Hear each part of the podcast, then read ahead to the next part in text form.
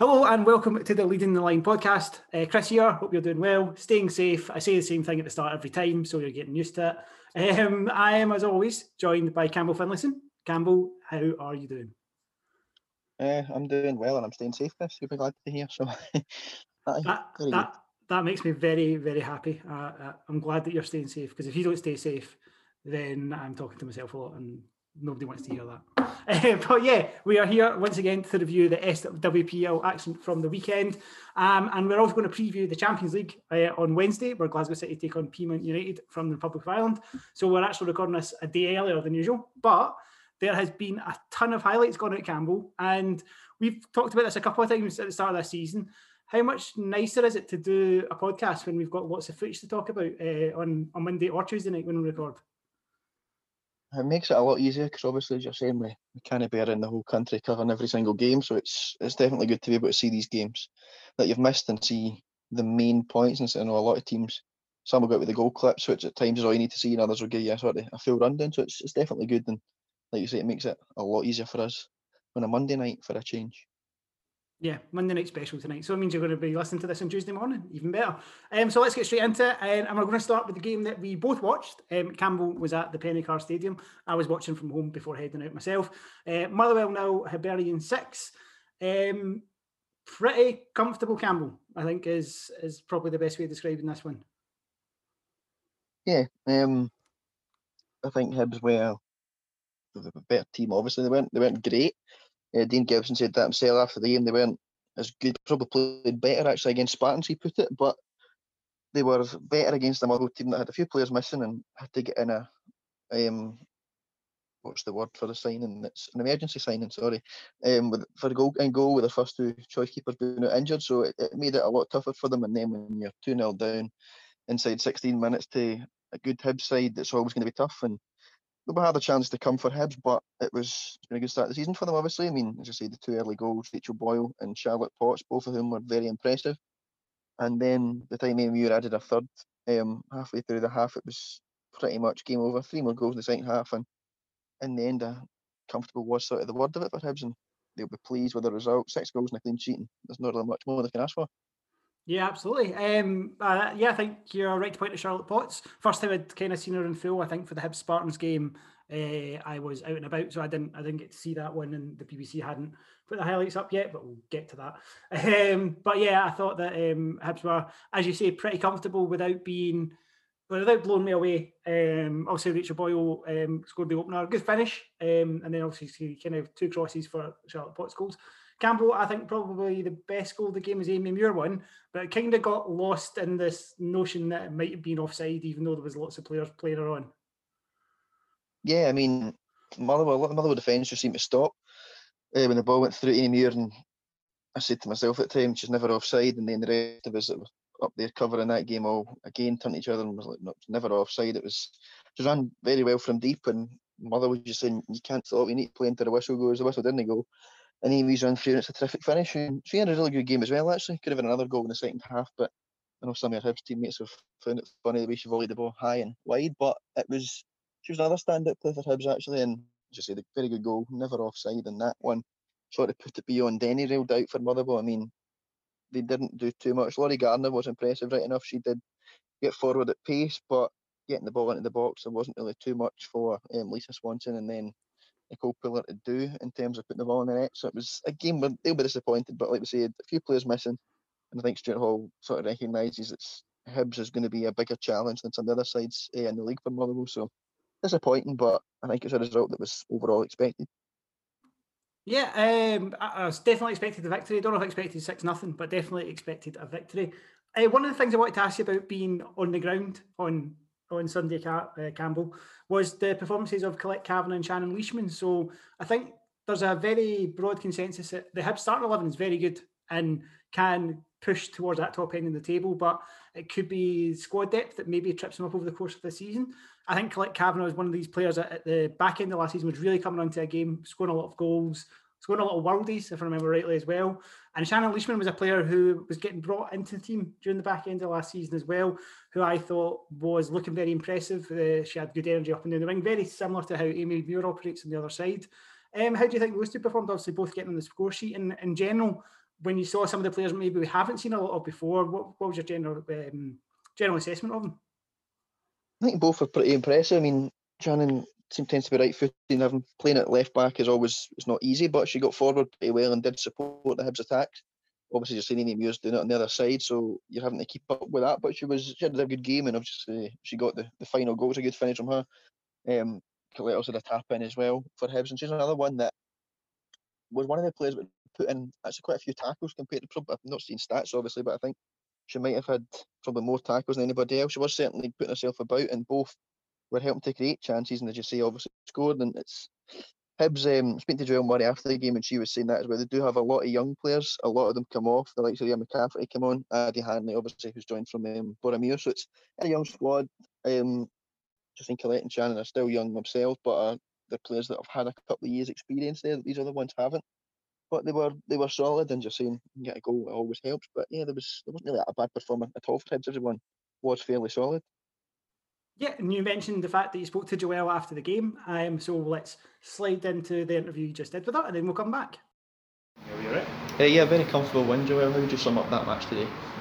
Yeah, I think you're right. It was comfortable. Um, we, I thought we played well in spells. To be honest, um, it's a massive pitch out there, so I think we could have made better use of the space, but yeah, I think overall it was a, a comfortable win, and from a kind of personal perspective, it was good to, to keep the clean sheet. You can see there also very very tough conditions outside this afternoon. How pleasing do you think it was that, that you got that early goal, and how did that help sort of settle the team into the game? Yeah, it definitely did. I think we were three 0 up within 26 minutes, so it was pleasing to get kind of the three goals in quick succession. The, the con- conditions are are terrible, so we, we, had to take that into consideration. But I think um, all in all, the, the girls kind of handled them well. Obviously, as you're saying, scored six this afternoon, but how pleased were you as well to keep a clean sheet? Yeah, definitely. Um, as a defender, as a defensive unit, as a team, we, we always look to, to, to build on a, a clean sheet. So to do that today um, and then go on and score six was, was certainly very pleasing. We've also got a lot of new players in as well, a lot of young players. Is it, try to be proud of them as well that they can, can you can see they can come on here and they've got they can really can score and they can help try to create these chances for you. Yeah, we've got we've got a, a big squad. We've got a lot of depth within the squad. Um, a lot of youngsters, a lot of promising youngsters, and you saw today that they, they come on and it's it's quality for quality. So yeah, delighted for for the players that maybe made their debut today, for the younger players. Um, but yeah, I think collectively it's uh, was was a pleasing pleasing performance. That's two wins from two as well. How proud are you of your start to the season? Yeah, um, I think going into every game, the, the aim, the initial aim is, is the three points, um, and then on the back of that is the, the performance. And I think last week um, we wanted to kick off the season with a win, um, and we certainly done so, and we, we I felt we've built on that today. Also, a lot of changes as well, other clubs around. Where do you think Hibs can realistically try to finish this season? Um, I think I think we'll still be challenging. We are quite happy to, to kind of be flying under the radar at the moment. There's a lot of chat from from other clubs, um, externally, internally, and I think we're we're quite happy to, to kind of be going about our business quietly. Um, obviously, there's been a, a lot of financial input in, in other clubs, that financial input that, that we've probably not got, but I think what we lack in that kind of um, financial element, I, I feel like we've, we've gained um, elsewhere. So, so yeah, I think a lot of people think we'll, we'll be going into the bigger games um, as underdogs, but we, we certainly have belief in our ability um, and we're certainly going to relish the, the challenge. Um, yeah, so um, one for Hibs, two wins from two, um, and it was two wins for two from Glasgow City as well. The, the table has a fairly familiar look to it um, after all the chat of the investment from Celtic and Rangers with Glasgow City top and Hibs second. I was at Broadwood uh, yesterday. I'm sure I wasn't the only person across the country who was enjoying the autumn, autumnal conditions. Um, Glasgow City 8 Forfar Farmington 1, but I mean, Campbell, I, I don't think 8 1. 8 1 felt a little bit harsh, but at the same time, you can also see where it's come from. Um, thought Performance and started pretty well. Um, Glasgow City took an early lead, but Forfar equalised. Um, Donna Patterson, who was joking, uh, I saw on Twitter when she saw the, the leading line goal scorer charts that we put out, and um, it's not very often that happens. Um, and she definitely seems to be playing further up the field for Forfar Farmington this season, getting a third goal. Um, 2 1, uh, and then it went 3 1 in that third goal. Um, where unfortunately feeling Fiona Nicol, who actually had a decent game, she made a number of saves in the second half, kind of let the ball slip free, and, and Kirsty Howat kind of capitalised. Um, and from there, Glasgow City were pretty much in control. But I would say for 40 minutes, it was very much a contest. Uh, and then, as I say, unfortunately, for, for, Forfar Farmington, uh, Glasgow City's extra quality really showed in the second half. They, they kind of blew them away a little bit. Uh, but what was your t- take on the game from watching the highlights, Campbell? Yeah, no long actually watched, no long ago watched the highlights. Um, as you're saying, you're always expecting City to be winning their home games again, pretty much every team in the league, and Forfar obviously got a good win last week. Well, fortnight ago, sorry, against Motherwell, and as you I remember you texting that so during the game, and again saying they were playing pretty well, and then got themselves level. So for them, they looked at it and thought, right, maybe we can get something. Obviously, it's still very early on, but to go and lose by eight, they'll, they'll be disappointed with that. But at the same time, Forfar no City are they are that class above most teams in the country. So it is no obviously not great, but there's there's no shame in losing to Glasgow City. So it's again as you're saying, two quick fire goals here just before half time and when you're going in four one down, that does certainly kill it off. Um City had more chances. So when you're seeing obviously it's, it's the game that's put the highlights out, you're going to see likely more more City efforts. Um, eight goals. There, there could have been more if you want to make goal. As you're saying, that did make some cracking saves. Was unlucky, obviously made a couple of mistakes at the goals as well, which never helped. But for when you're a keeper, you're making some of these good saves, just just kept the score down. And going by what you've said, for we could have another couple of goals themselves. So it's a result. I think it was comfortable. One we're all expecting. Some of City's big players on form again ahead of the game of midweek. But it's good for Scott Booth, as he was saying. Obviously, he kind of rates for for a bit similar to Peamount that we'll get to later on, obviously. But um, it's a comfortable win for City and one that they'll be they'll be glad to have got before that game on Wednesday night. Yeah, um, debut goal, one, not debut goal, sorry, but uh, first goals as well for Aoife Colville and um, uh, Maddie Fulton um, getting the score sheet. Thought Jo Love was particularly good in midfield. I think when you see her playing in a preferred position as opposed to the kind of defensive role that she sometimes has to step back into, um, you kind of see the real difference in how, how good a player that she is and has been for so long. Uh, but I think uh, a wee shout out for, well, two things actually. First of all, uh, Billy Simpson, who scored the Puskas goal. If you saw the promo video we did, she scored it when she was playing over in Ireland. Um, I, I, don't know if this is going to be a recurring theme. So if you do watch Forfar Farmington regularly, please let me know. But she did shoot from halfway line um, and it did make me think of Charlie Adam. So I don't know if this is going to be something that's going to be a re- regular occurrence. I'm all for it. I, I, like the banter of trying to score from halfway every game. Um, I think more people should do it just for the lulls. Uh, but she didn't score. But I thought goal again from Rachel McLaughlin uh, Campbell. Um, the tweet video that got put out, she she kind of just coming from nowhere to smack it into the goal, and that was kind of how it happened in real life as well. You saw the ball bouncing out, and she was running on it, and in my head I was going, she's going to hit this, and she's probably going to score, and she did. Um, great goal um, from Rachel yeah, it's one of these ones when you're when you run on air ball and it sits up perfectly before you get hit it.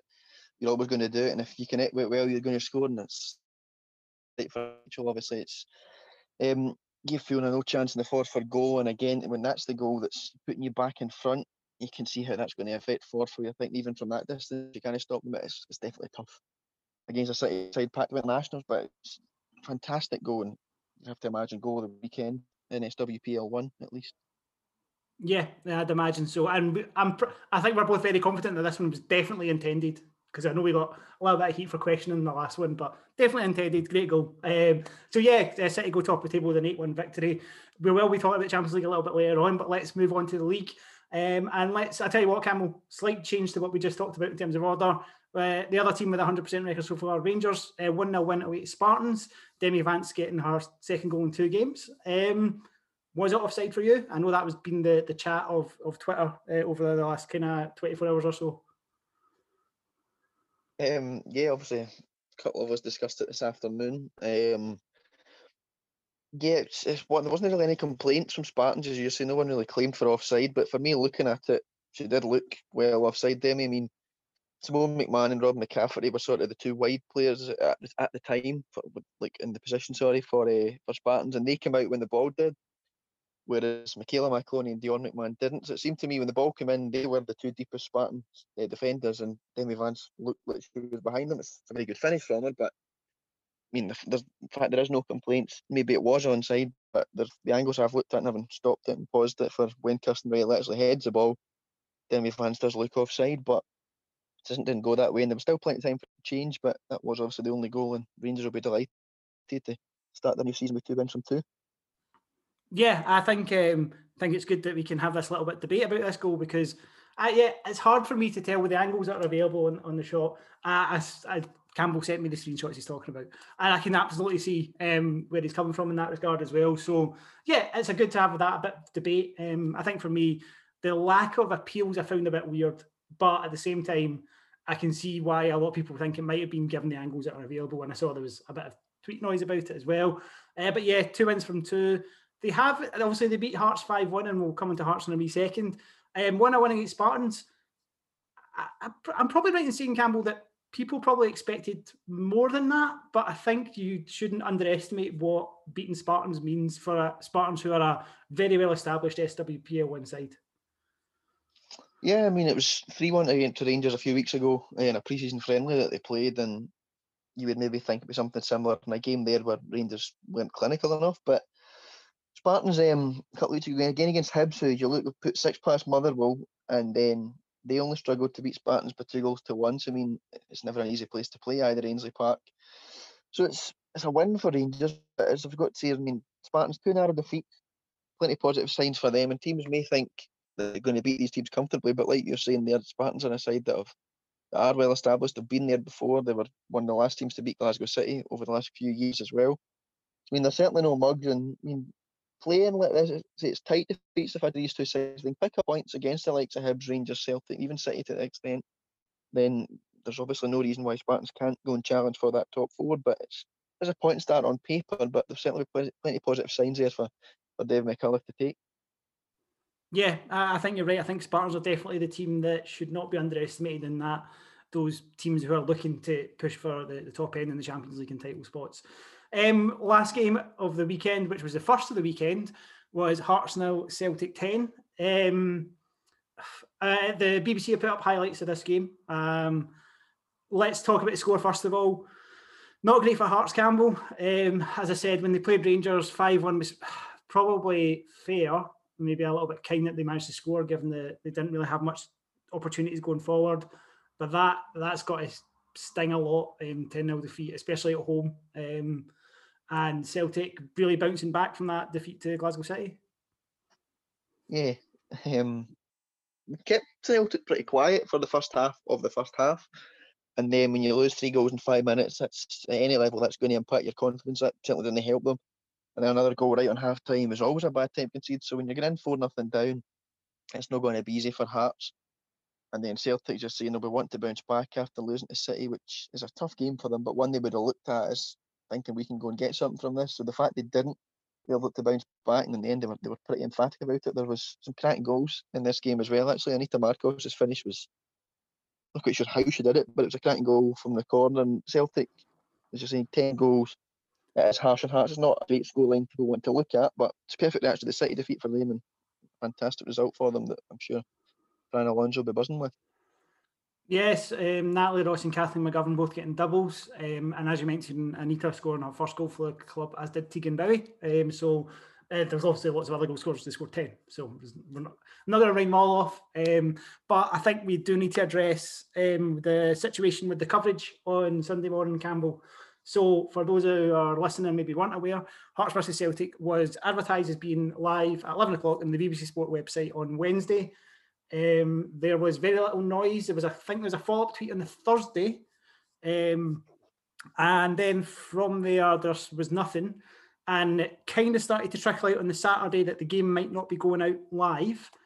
Um, there was still no communication from it from the BBC, but then the two clubs tweeted something either in replies or independently, saying that the game wasn't going to be streamed any longer. The situation behind it is not great. Um, it certainly feels like it's not been given the due care and attention that it would be getting given for other sports and games potentially. Um, it's a bad look, Campbell, for me. Uh, they made a, they quite rightly, and this is what I tweeted out as well. They quite rightly got a lot of plaudits for picking up a game a week for the SWPL. Um, it's a fantastic opportunity. We know that people that are involved, some of the people involved in it are really passionate about it. Stuart Mitchell, friend of the podcast, uh, was obviously the kind of frontline commentator for it. It's not good enough, man. Um, I am being very measured in how I, how I kind of give my opinion, um, but yeah, not good enough, Campbell. No, I mean the bother's not with the game being off. The bother is the fact that nothing was said. it had been promised, like you said, there was going to be a game, and then there was a few angry folk that have turned up to watch a game on a Sunday morning and then couldn't. There had been no explanation of it. SWF had to put something out obviously later in the afternoon as they did, but the fact there's nothing from BBC, who were also the chief broadcaster for it, is really disappointing. Um, I think named it's probably a game just as well it wasn't televised because as you're saying you never really want to watch a team getting thrashed. But if you, if you're deciding that your game's not getting put on, then just tell us that's the main problem with it. And the fact they didn't is extremely disappointing, and it's not what you want when you're trying to grow the game. No, it's not. Um, and I think that the thing about it as well for me was so I had a few people come and ask the, the Leading the Line Twitter account, follow at Leading the Line if you if you ever have any questions or what to know more about women's football in Scotland. And uh, I, I didn't know the answer. My initial answer was, oh, it's going ahead as normal. And then it kind of started to snowball from there that it might not be. Um, yeah, I think that's that's my big beef with this situation is, well, it's not great the game didn't go on. I think if that had happened uh, and it was announced at Selby Royd. It was a lack of communication about something that has had a captive audience. You had Hearts fans, maybe as you say, quite thankfully they didn't watch it, but Hearts fans who probably woke up on Sunday morning a little bit groggy, still feeling very proud to be a Jambo, who might have tuned in to watch Hearts. And you had Celtic fans who didn't have a Celtic game to watch until later in the afternoon. Perfect chance for them to build up to the semi final if that's what they wanted to do. And they couldn't do it. Um, now there was, as I say, there was highlights put out, but when you consider what was the proposition in terms of what was going to be covered to what the output was, which was two minutes worth of goal highlights, and as I said when I tweeted it out, a very poor uh, attempt at a match report. It just it's frustrating, it's annoying, it's it's not good enough. I think that's that's maybe where I need to leave it. Campbell, uh, not good enough, but for Celtic, good win, and it's one that helps them bounce back. Yeah, I mean, it's a game that folk do watch, and it's one I'd have missed most of it having to travel through Airdrie at the time. But it's a game just saying people would have wanted to see it, and then we know we no reason why we're told right you can't watch it.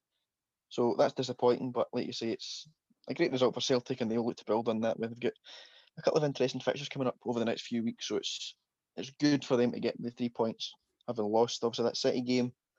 Hearts things are they're not great, and hopefully they can they can bounce up and get some positive results over the next few weeks. Yeah, so I mean, next weekend in terms of games in SWPL one, and I'm vamping here as I get them up because I thought I had them in the top of my head, but I now don't have them. Um, but I've now got them. Um, Celtic are home to Spartans, who we've just talked about. It's Forfar Farmington against Hearts. Um, Motherwell play Glasgow City, and the game that's on BBC Alba is Hibernian against Rangers and Campbell. I am planning to go through that one, provided everything lets me do it. Fingers crossed in that. And I think that's probably the biggest game. I know Glasgow City Celtic got a big big hype, but I think this is the most interesting game of the season so far. Yeah, I mean, Hibs are a side that see, there's a lot of change every year, and the fact that they they've won their first two games, they convincing yesterday, but their next three are against um, Rangers, Glasgow City, and Celtic, who are the three sides that you're expecting them to be challenging with. So it's it's definitely a interesting how they step up. Rangers got a win, but it's just win very convincing against Spartans. So be interesting how they go back to Ainslie Park again and probably a step up for Spartans. Not much, maybe, but against a good Hibs side. So it will be a very intriguing game, and that um, I'll maybe catch the second half of, depending on where I am for other games. But it's one one I'm sure you'll enjoy. So will the, the BBC Alba viewers. Yeah, and I tell you what, Campbell, let's let's let's do our due diligence here. BBC Alba provide that you can get get over the fact it's in Gaelic. That's part of the contractual rights of having the game in the BBC Alba broadcast. BBC Alba do a good job of covering women's football in Scotland. They actually do a great job. They not only use our platform for covering games, but I don't know about you, Campbell, but I thought particularly as well during when they were covering the Bundesliga, they were great at doing their halftime features where they talk talk to people within the women's game. Um, I think it's great and it gives that extra level of knowledge to anybody watching. So for me, Campbell, I mean BBC Alba get a pat in the back uh, for their coverage in terms of how they cover the women's game in Scotland. I definitely mean the two Scotland games also over the course of the last week were also there, and they've got the Glasgow City game midweek, and then Hibs at the weekends. Again, there's there's plenty of games up and coming. I don't speak Gaelic. I mean, my uncle does, but I don't fancy him translating for 90 minutes. So it's it's one that people most people won't speak the language, but you don't speak. You don't need to listen to people commentating at games either, do you? So I mean, who really cares what language it's in as long as it's a good game you're watching? You're not going to be too bothered. I mean, I've started taking uh, doing Gaelic on Duolingo. Um, Of course, have. yeah, of course I have. Um, and we also put our signboards out as well. I have got it like I have this like idea in my head, which I have spoken to Derek Mackay, who is a commentator uh, on BBC Alba, to try and get some kind of soundboard together. I haven't quite we haven't quite cracked it yet, but um, maybe we'll get it together at some point this season. But yeah, um, so yeah, big games next weekend. Um, but yeah, SWPL one. Uh, kind of going as we expect at the moment, but we're always up for a wee shock. And uh, speaking of shocks, is that the right word, Campbell? It's definitely speaking of like blockbuster entertainment. Um, SWPL two. Let's let's start at New Douglas Park where you were. I refuse to call it whatever name it goes by these days. Um, New Douglas Park. Hamilton Accies one, Glasgow Women two. Do you want to break down this game for us, Campbell? Um, yeah, I traipsed across from to Hamilton, get soaked, had a McDonald's. I was delighted for with the, the gap in between these kickoffs, and then the time actually managed to sit down at the Fountain of Youth Stadium. I'll go with New Douglas Park as well. Um, it was it was a horrible afternoon for a game of football, but it was an enjoyable game to watch. And Accies are obviously one of the teams everyone looks at, but you've got to start with Glasgow. There, they were they were excellent from start to finish in this game yesterday. They made a few changes from the last time I'd seen them. Obviously, it was against Stirling Union the first game. Disappointing result for them against Queens Park last week, but they come back out here and they they really deserved their three points. Um, Caitlin Canavan put them ahead in 13 minutes. She was really impressive as well. Was constantly running at players and trying to beat them with the ball and create these chances. And it was a good one too with Susie McTaggart or Wyatt. I'm not sure what she wants to be called the minute, but it was a great one too. And then it's fantastic finish for Caitlin as well. And Hamilton didn't really do much. Dion Brown had a chance. I think it was 35 minutes in was the first real effort on goal. She put it over the bar and Glasgow women looked comfortable. And then I mean, Ellie Kane broke the offside trap before half time. It's a cracking finish when Chloe Gibney came racing out, just lobbed the ball over. And at 1 all at half time, with the experience Accies have, you're maybe thinking, right, they could go on and take this here. But again, they came out the second half and Hamilton were really, really poor. Glasgow were not, and they were they were chasing everything. They're making even the subs they were bringing on. You see the players they dressed, the likes of Abby McDonald and that on the bench as well. Taylor Hamill obviously came off, and then direct running from her as well. Brought down Rachel Ross, who was the last defender. She was on a straight red card, and then that's from a free kick, thirty yards out. I think right, can they make this count? And Taylor certainly did. I mean, if Rachel McLaughlin's goal was good, I personally had this one ahead of it. I know some folk are maybe saying keeper could have saved it, but it's it was a rocket of a free kick from Taylor, 35 yards, right in the top corner. And my excited text to some folks, including yourself, where um, could sort of tell just how good a goal it was, and it was totally deserved for Glasgow. And they they just took they just took control of the game in a way that Accies didn't, and you can't have any complaints with them not taking the three points. And having seen them twice this season, and saying they've going forward, they look a really really exciting side defensively. They haven't been troubled too much, which makes the defeat last week all the more surprising. But it's it's a great way for them to bounce back. A long trip to Dundee to face United in midweek, but it's a performance that they were, as I say, they were by far the best side and totally deserved the three points they got. And what a way it was to win it. Yeah, and uh, you spoke to Taylor after the game um, to kind of get her thoughts on the goal and how the team played in general, and this is what she had to say. Um, obviously, it's a win, but we have to start with your goal. How do you feel after scoring that?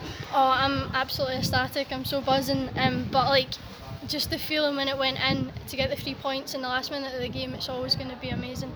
You came here obviously thinking Accies are one of the favourites for the league, but you were probably the better side, I think, for most of the game. So, I mean, how proud are you of the side? I'm so proud of the girls. Um, we came here with a game plan and stuck to it. We won our individual battles all over the park, and um, we deserved the three points. To be fair, You were ahead, as we're saying, 1 0, and obviously Accies got the goals before half time. But, I mean, what is how like what does that show about your team character that you come back to win that game? yeah, we've got a lot of bounce back ability. Of course, like last week we um, we lost to Queens Park, um, unfortunately, but we knew this was a game to, to come and, and make a stamp on the league. Accies are obviously great favourites for the for the league and rightly so. They're a great team, so we knew it'd be tough, um, and it just feels really good to, to get the win against such a good team. A disappointing result last week. How happy are you to bounce back three points today? Oh, it's so important to bounce back, even for like the, the positivity in the team. Obviously, it was really down in the week, um, even building up to this game. But we came here and we knew that a bounce back was was imperative. Um, so we're, we're buzzing at it, that it's got over the line. You've got a trip to Dundee in midweek as well. You're looking forward to that game, and how do you think you can see, see them get some points against United? Yeah, it should be a good game. It'll be a good watch. Um, a tough game again. Obviously, this league's tough. Every game you know you're going in um, thinking you know, it could go either way but we'll hope to stick to our game plan again um, win, win the battles and we should come with a good outcome yeah, Campbell. So I, I haven't seen this one yet. Um, the highlights haven't gone up yet from Accies, but they will go up because they always do. Um, so that's not a problem at all. But I, think probably what I would like to get your take on is um, we've we've talked about Glasgow women. I know I've written about Glasgow women as well already this season. Um, you've done a piece for the website about your kind of first look at Hamilton Accies in the flesh. What what was your take on it then? Because I think me and you and other people have expected, as you say, them to to definitely be in the promotion hunt, but it, certainly doesn't feel like it's kind of gone right. And listening to Gary Doctor after the game, he he didn't seem to really feel like it's going going well for them at the moment. Is there anything that you saw that kind of could maybe explain that at all? The fact you're missing football for, for so many months is obviously tough, but other sides have come back and they're all coping well with it and playing really well. And the Accies haven't in any of the three games this season. The first two they've got away with it against the uh, Boroughmuir and Kilmarnock, but they didn't this time. I mean, I've been so used to seeing them in a sort of 4-3-3 formation over the last few years. And yesterday they lined up a 4-1-4-1, which just didn't seem to work. Um, Amy Anderson, as we're saying, usually player of the year last year, is usually in control in midfield, but she was the one sort of sitting. And then with the four going forward, you weren't seeing enough out wide from the likes of Ellie Kane until she scored. When you're so used to seeing obviously and MT Gardner bombing up and down these flanks, the fact MT wasn't playing until the second half either, but it, it was still a really strong side Accies had and you see the players they're bringing off the bench, they should really be doing better than they were. But that formation didn't seem to suit them. Once they changed to 4 3 3, they played a wee bit better. But again, they weren't really creating too much. I mean, Lauren Evans should have scored and put a show over the bar, but they just they just didn't seem to get going. They weren't creating enough. There's just there just seems to be a real lack of confidence in them. And when you've got a Glasgow women's side who were chasing everything and they were sort of encouraging each other on, you would get if someone did something wrong, they'd be told, but it'd be encouraging criticism and everything just positive.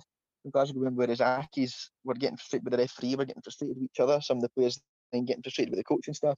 It just just wasn't their afternoon. And as much as you can sit there, we can say how poor Hamilton were, but I think Glasgow women deserve so so much credit for the way they played. So I mean, yes, I think Accies themselves know just how bad they've been. Um, I mean, we, all, we don't want to sit and slag teams off, but I think we'll tell them as well, not being up to the standard we're used to. But Glasgow women were really, really excellent, and it's a win that, as I say, they totally deserved on Sunday afternoon. Yeah, um, so yeah, I, I, I, think you've summed it all up, and obviously when the highlights go up, um, I'll make sure I retweet them at the, the, the leading line uh, Twitter account, like I usually try and do. Um, but while Hamilton kind of stuttered a little bit at the start of this season, Aberdeen have been rampant. Campbell, um, 5 1 win on Sunday against Queen's Park. Um, they have had a, a, super strong start to the season, 18 goals. Uh, 15 have been scored by a combination of Francesca Ogilvie, Eva Thompson, Bailey Hutchison, and Ailey Shore. So much so that the current leading the line goal scorer chart just has Aberdeen players on it, which, you know, other teams step up. Um, that'd be that'd be helpful. Um, good win for them, but I think probably we were just talking about it before we started recording. Only gripe is Aberdeen is the only team that we have not really seen any highlights from this season. There's I know there's a couple of things that have kind of gone out via kind of tweets via Red TV for the odd goal. But um, yeah, get the highlights out there so we can all have a wee look at them because what we are both aware of, which is why we spoke to Mark last week as well, is that with Aberdeen being a little bit further north, we are don't have as many opportunities to see them, and I think we both would like to see them. And I know we're both aiming to uh, this coming weekend um, because of the fast start they've made. Yeah, um, Ben McDonald is one that was up there covering that game on Sunday, and speaking to him in the first half, I I mean, he was saying Queen's Park were arguably the better side and playing pretty well, but Aberdeen get the goal before half time um, to retake the lead, and then two quick goals at the start of the second half kills it off again. Um, it's, it's a fantastic start the season. You're scoring 18 goals in three games. You can't really complain at all. Emma Hunter, though, saying it wasn't the most comfortable afternoon in her words. Saying that kind of shows you obviously the high standards that Aberdeen are expecting. But Aberdeen and Queens are obviously two of the sides to have come up and for Aberdeen to be winning as comfortably as that, as you can see in this season, it shows them maybe that sort of the gap they've got ahead of some of the other sides. They've got no pressure. There wasn't any expectation on them to come up and be challenging at the top of the table. So the fact they can play with that freedom has certainly helped them early doors. Teams will now look at them as more of a scalp, but three games played, three wins, top of the league. I don't think you can really complain about anything there, and it's again a very very comfortable afternoon for Aberdeen as well. Yeah, uh, absolutely, and um, they have a couple of interesting games coming up. Um, obviously playing Glasgow Women on Sunday. Uh, there is midweek fixtures at the moment, and they're scheduled to play St Johnstone. And let's move on to their game away to Partick Thistle. Uh, there were some scenes at the end of the Glasgow Women game. There were some scenes last weekend. Campbell, we also had some scenes in some games this weekend. Um, we love scenes. Um, I think it's fair to say we prefer scenes. Give us more scenes. If you score a win in the last minute, we want to see you go Tonto. Um, uh, and I think it's probably, uh, let's be honest, Campbell, I think I was a little bit surprised to see St Johnstone win 3 2 against Partick Thistle, but looking at the highlights, they've obviously been worth the win. Definitely. I mean, we saw Thistle last week, and if they'd been more clinical, they could have beaten United. They played, it was a good game they played pretty well. You saw St Johnstone, who then needed a last minute goal to beat a Stirling Uni side who hadn't impressed us the previous week. But to go there and the fact they led twice were pegged back twice, should they be forgiven them that wasn't their day? But obviously, Morgan Steedman's then scored the goal with two minutes to go, and it's it's a fantastic win for St Johnstone. Um, two late winners for two games. The fact obviously the first game was delayed has probably given them that extra hunger to then go and perform in these two games and to take maximum points. They certainly have done that. Great resilience to retake the lead three times and in, in, in reality, it's just another fantastic result for St Johnstone. And obviously, playing Aberdeen in midweek, that could be an interesting game. It's a long trip, obviously, for them on a Wednesday night, but a very impressive start of the season and one that another side that we hope to get to see over the coming weeks. Yeah, absolutely. Um, shout out for Emma Craig's goal for Partick Thistle as well. I thought that was uh, a really good strike. But yeah, Aberdeen and St Johnstone only two ties with 100% records at the moment.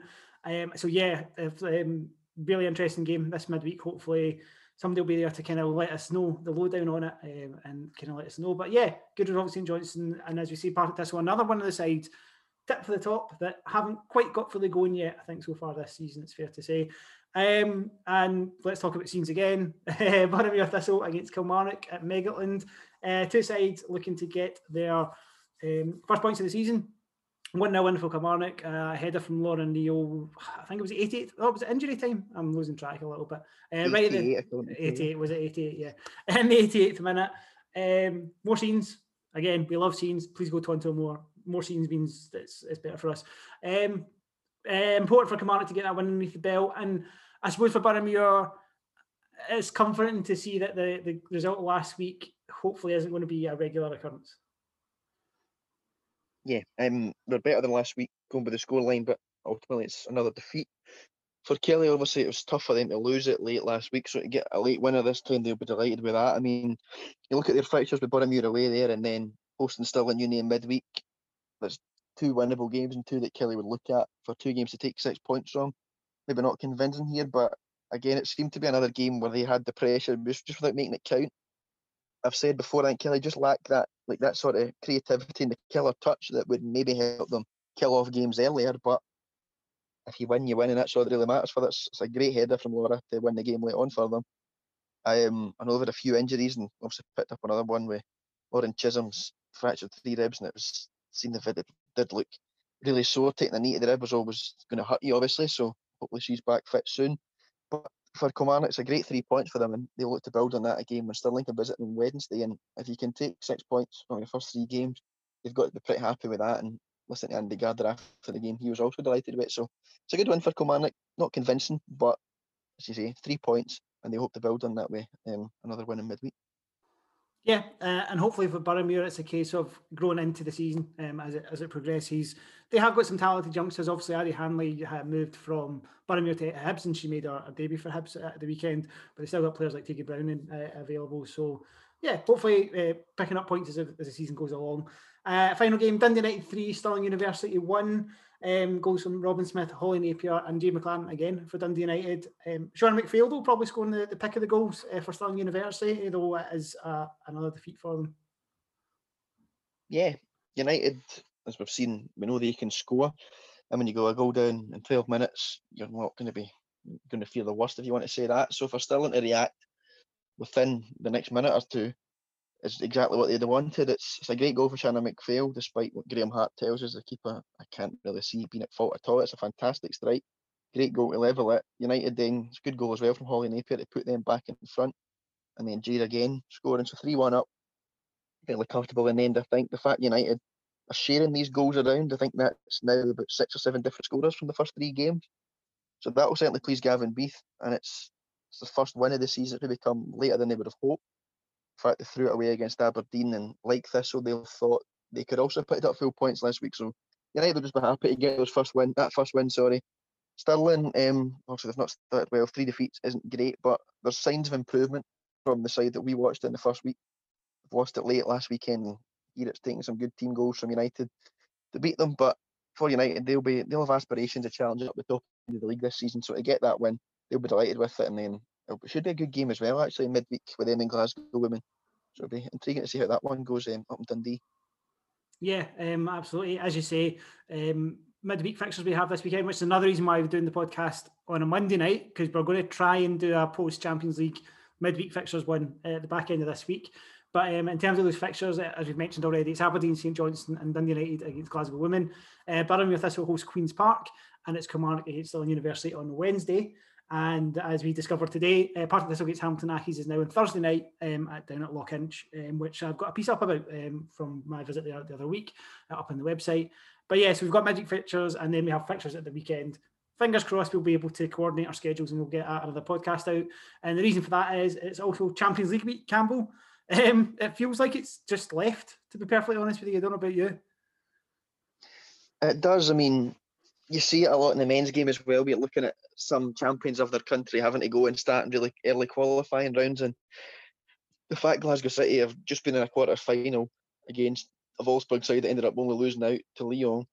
The fact they are now back within a couple of months playing against a side who also no disrespect to Peamount United, but it's a side you would look at City as they should obviously be beaten, especially with the tie being at home. So the fact they're having to then start from this first qualifying round, I think, is a bit ridiculous.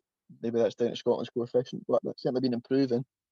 Um, but in terms of on the park, I think it's a game they're, they're huge favourites for, obviously. Scott Booth saying Peamount will treat it as a cup final for them. He compared them to Forfar, and as you're saying, Forfar played well against them, but ultimately, when you win the game 8 1 and your next opponent is being compared to the side you've just played, you have to look at City as favourites for this. And they'll be hoping to get a long run into the Champions League again. But the fact they've got these qualifiers beforehand, it doesn't really help them. But the rest made some changes yesterday, rested some players, and you have to fancy City to be comfortable winners on Wednesday night. Yeah, I was watching an interview earlier on today. Um, and it was with one of the Peamount players, and they were very much buying into the underdog status that they, they'll be coming over with. Um, they're currently top of the Women's National League in Ireland. They've got like a decent squad. They've got a, a number of Ireland internationals, and we've talked about before how Ireland are one of the, the teams on the rise in Europe in terms of women's football.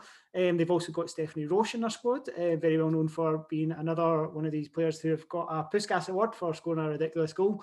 Um, and I know she's made a, a strong start to the season but yeah, it should be comfortable um, for Glasgow City. Um, we we were at the press conference today, um, and uh, Scott Booth and Leanne Crichton both shared their views. Um, first of all, I asked Scott about how he feels about having the, the favourite status before asking Leanne how she prepared for a game where sometimes it's difficult to kind of skate the opposition and if she does anything different as a player. Um, and this is a bits of the that they both had to say. I can see when you uh, you feel that you're the underdogs. I think um, that that can it can help. I I, I 100% think it will help Peamount. I think they they from what I've seen seem to be that type of team that that like to have that that fight. I've watched them play um, against their like closest rivals in in games and the the atmosphere and the drive and the intensity to to win from them is clear to see. Um, and I just want to make sure that um, that our players know that that's what they're going to come and, and do. Is they're going to come and be a, a really hungry side that are going to work incredibly hard for each other um, and treat this like a massive cup final where they are the underdogs. And um, it's important for us just to remain completely professional and, and focused. And I don't see it as us going in there as as favourites or we have to play a certain way because we are favourites or whatever that may be. For me, it's just about making sure that the players um, treat the game with the utmost respect um, with Peamount coming here, and um, I'm sure they will because the players love playing in the Champions League, and it's not difficult to get them up and ready for Champions League matches. In terms of the game uh, coming up on, on Wednesday, um, do you feel more prepared for it when you think back to the, the way you had to prepare for the Wolfsburg game um, back in August? Does it does it feel a bit more in control? Yeah, yeah, I think we're we're um, definitely in in a, a better position. I, I would say a, a, much better position than we we were. Um, obviously, we we still got one or two players missing. Um, but I think it was really, really tough. It was, I think I, I, I went on record and saying it was the, the, toughest sort of coaching situation that I, I'd ever experienced in the, those weeks prior to um, the Champions League quarter final. And I think, I think um, this time round we've had a bit more time. We've, we've been able to um, ease ourselves into it a little bit more. We've got a couple of league games behind us and uh, we've managed to bed some some newer players in. So yeah, I think we're in a better position. Not too much. Um, I don't have any strange superstitions anyway. I think each team, as Scott mentioned, we've been able to get a look at them, which a lot of times in in Champions League that can be difficult to actually get hold of any decent footage or match reports and scouting reports in, in various clubs. So this one we've, we've probably got more than enough information um, and we know what they're capable of. And like any other game, I mean, it, it doesn't take a strong opposition or, or for me, even a manager to, to motivate you as a player. I think you need to be ready to do that yourself. And, and the team are, you know, very professional the way we go about our business, regardless of whether we're tagged as the um, the favourites or the underdogs. So no, nothing really changes. We'll we've, we've had a look at them. Um, we'll get a better look at them before Wednesday, but we'll expect a tough game because for me, even getting into a game against Wolfsburg, I still fancy their chances, and I, I don't mean that, um, you know, to sound daft, but really you don't go into any game of football expecting to either win it or, or lose it. So I think you need to have that same approach regardless of the opposition, and it's one that I'm looking forward to. I mean, any one-off game. I know Scott's likes the idea of the, the two legs, but for me, I think cup finals and one-off games adds that wee bit more excitement as a player. So we'll be up for it yeah, I think it'll be a really good tie. Um, I know the way we look at it, it, it almost feels like a, a home game in the sense that you, you already feel familiar with the opposition and they'll have they'll be a group of players that have grown up with very similar experiences to us. Um, I know a couple of the, the girls at Glasgow City that are familiar with them have spoke about that and the type of players that we've looked at and the way that they play and perform. Um, so certainly, I, I think add a, a, bit of spice to it. I mean, if anything, we'll at least be able to understand each other when we're we're shouting each other on the pitch. So uh, that could be interesting. How how have you found um, being up at Broadwood? Now it's two games, obviously for, for City. How have you found it up there? I've loved it actually. Um, I think it really suits us just now the way that we're trying to play. Um, Petershill, I, I think, also does that at times when, when we play there. Um, and I was probably slightly apprehensive about us moving there just with being a bigger pitch, but so far so good. Um, we just need to make it, you know, take advantage of it. I, I think it's a great setup. It's a nice stadium. The weather yesterday probably spoke for itself and makes it a bit trickier for us because the type of team that we are. But we can never control that regardless of, of where we play. Um, but no, it's perfect for us, and the girls seem, you know, settled and certainly enjoying it we're a, a, year and a couple of days removed from the, the game against Brøndby that we, we, were talking about earlier on. And I know it's been it's been asked, but I, I, think particularly in that night you, you felt this the kind of benefit of having support in the stands. Is it something that concerns you when you don't have a support, or is it something that you just have to think, okay, they can't watch here, uh, I'll help from home kind of deal? Yeah, I think it it kind of goes both ways. I mean, for a player like me, I've been in the game when there's not been many fans here at all watching so so I probably motivate myself well enough. I know there'll be other players that perhaps are not so used to that. But then I've had it on the flip side where I've, I've played in front of lots of fans as well, and certainly that does heighten the senses. I think as a player, um, it makes you a bit more aware of of everything that's going on. But for us, it, I mean, you just need to go and do your job. We would love the fans to be there especially on the Champions League nights because they're the ones at Glasgow City that are the most special. I think the Scottish Cup final last year was probably a game that was as close to that feeling for me over the years, um, which was an, an, incredible way to end the season and to have the fans there. But listen, there's been streams of the games now there. We know that that people are still watching. The messages of support are there. We, we know the club is is backed um, in every aspect. We just need to make sure we keep performing, and hopefully at some point in the not so um, distant future, the fans will be back. Yeah, Campbell. Um, as you were saying before, before we heard from Scott and Leanne, uh, they obviously are give, playing it with a straight bat in terms of respect making sure they get the job done and and the kind of usual chat. But I think we are expecting a Glasgow City win. Um, in terms of the kind of the, the schedule Glasgow City have got, obviously, because they've got Champions League and they've got league games as well.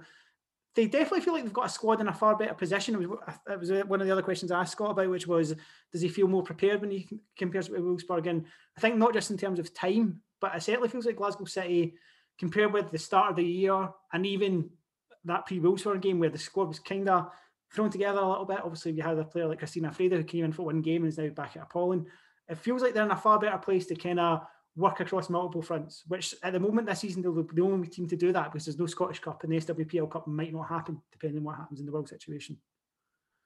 Yeah, I mean, you've we know City have had obviously some very good players that have been there the whole way throughout these the decade plus of dominance, but you're seeing the likes of Anita Wynn coming in there. Um, Janine Van Wyk, who was one who's obviously been injured.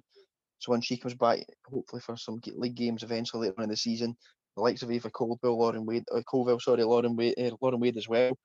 They're all players that are coming in. They're going to improve this this side. Tyler Toland obviously in on loan as well. There's players there and they can make these changes. So it's uh, this this first half of the season in particular. I think you'll see that strength and depth really being key for City. My only worry for them is seeing obviously Kirsty Howat, Rachel McLaughlin, and Sam Kerr believing to go to Rangers in January and like against Celtic where they were the players getting the goals, four of the eight yesterday were also for these players. So that's my only worry. But with the likes of Kieran Michy to come in, you would imagine City will probably bring more players in to strengthen so they can continue that fight into the second half. But they certainly do seem a lot more well prepared. And obviously Peamount are nowhere near the level of Wolfsburg we're at, but City will still take them very seriously, and you'd imagine Scott Booth will be really affirming that point to his side. And you have to you have to be professional about it. But I think City will know themselves they're huge favourites and they'll be looking to win that game by a few goals. Yeah, um, you've also mentioned uh, the bringing in Caelan Michy, which we talked about already. They've also announced this week that they were, well, last week, because we're doing this on Monday now, um, they also announced the signing of uh, Natalie Roberts Robinson from uh, Danish football. She was a top goal scorer in Danish second league with, uh, I think she was last with Aalborg.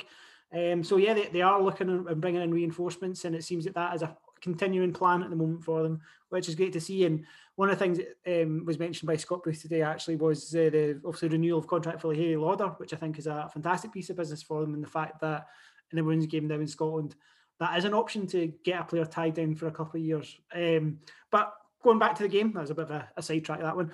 But um, going back to the game, Campbell, can I get a prediction for you for Wednesday night? Um, games on at BBC Alba at seven o'clock. Um, what's which prediction? Uh, seven 0 City. Oh, you've gone big. Um, I I am going to say. Going to go nine. Are you going to go nine? Okay. Um, I go with seven. Go with seven.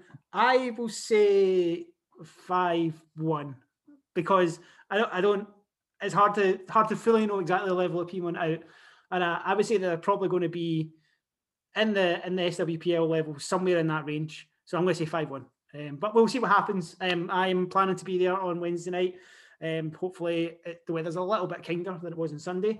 But for now, um, Campbell, thank you much for coming on and, and sharing your insight as always. Right, not a bother. um, and thank you. Uh, that, that got me out. um, and uh, thank you very much for listening. As always, please go and have a look at the website. We're starting to fire up a bit more, a few more articles um, just around the games that we're at, and obviously subscribe to the podcast, all the usual places. But for now, thank you very much for listening. Stay safe, and we'll speak again soon.